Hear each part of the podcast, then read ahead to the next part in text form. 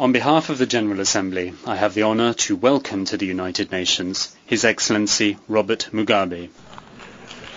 This was vintage President Mugabe at the UN, calling the lack of reform at the world body a lost opportunity. We are disappointed that we have lost the opportunity of this anniversary to address this burning issue of the reform of the United Nations Security Council in a manner that satisfies the just demands and expectations of the majority among us. I wish to reiterate our strong attachment to Africa's common position on the reform of the Security Council contained in the Ezulwini Consensus and the Sirte Declaration.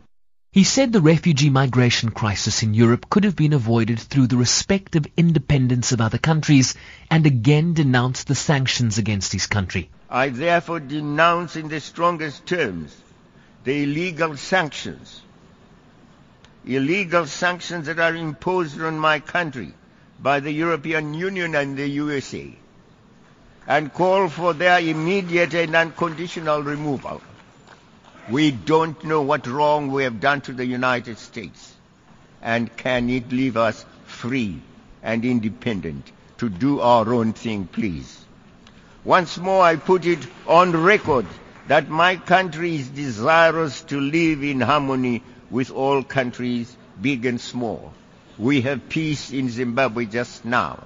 We don't want war.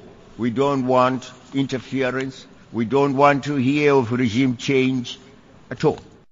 He castigated those who he said arrogated themselves the right to sit in judgment of others. We reject the politicization of this important issue and the application of double standards to victimize those who dare think and act independently of the self-anointed prefects of our time.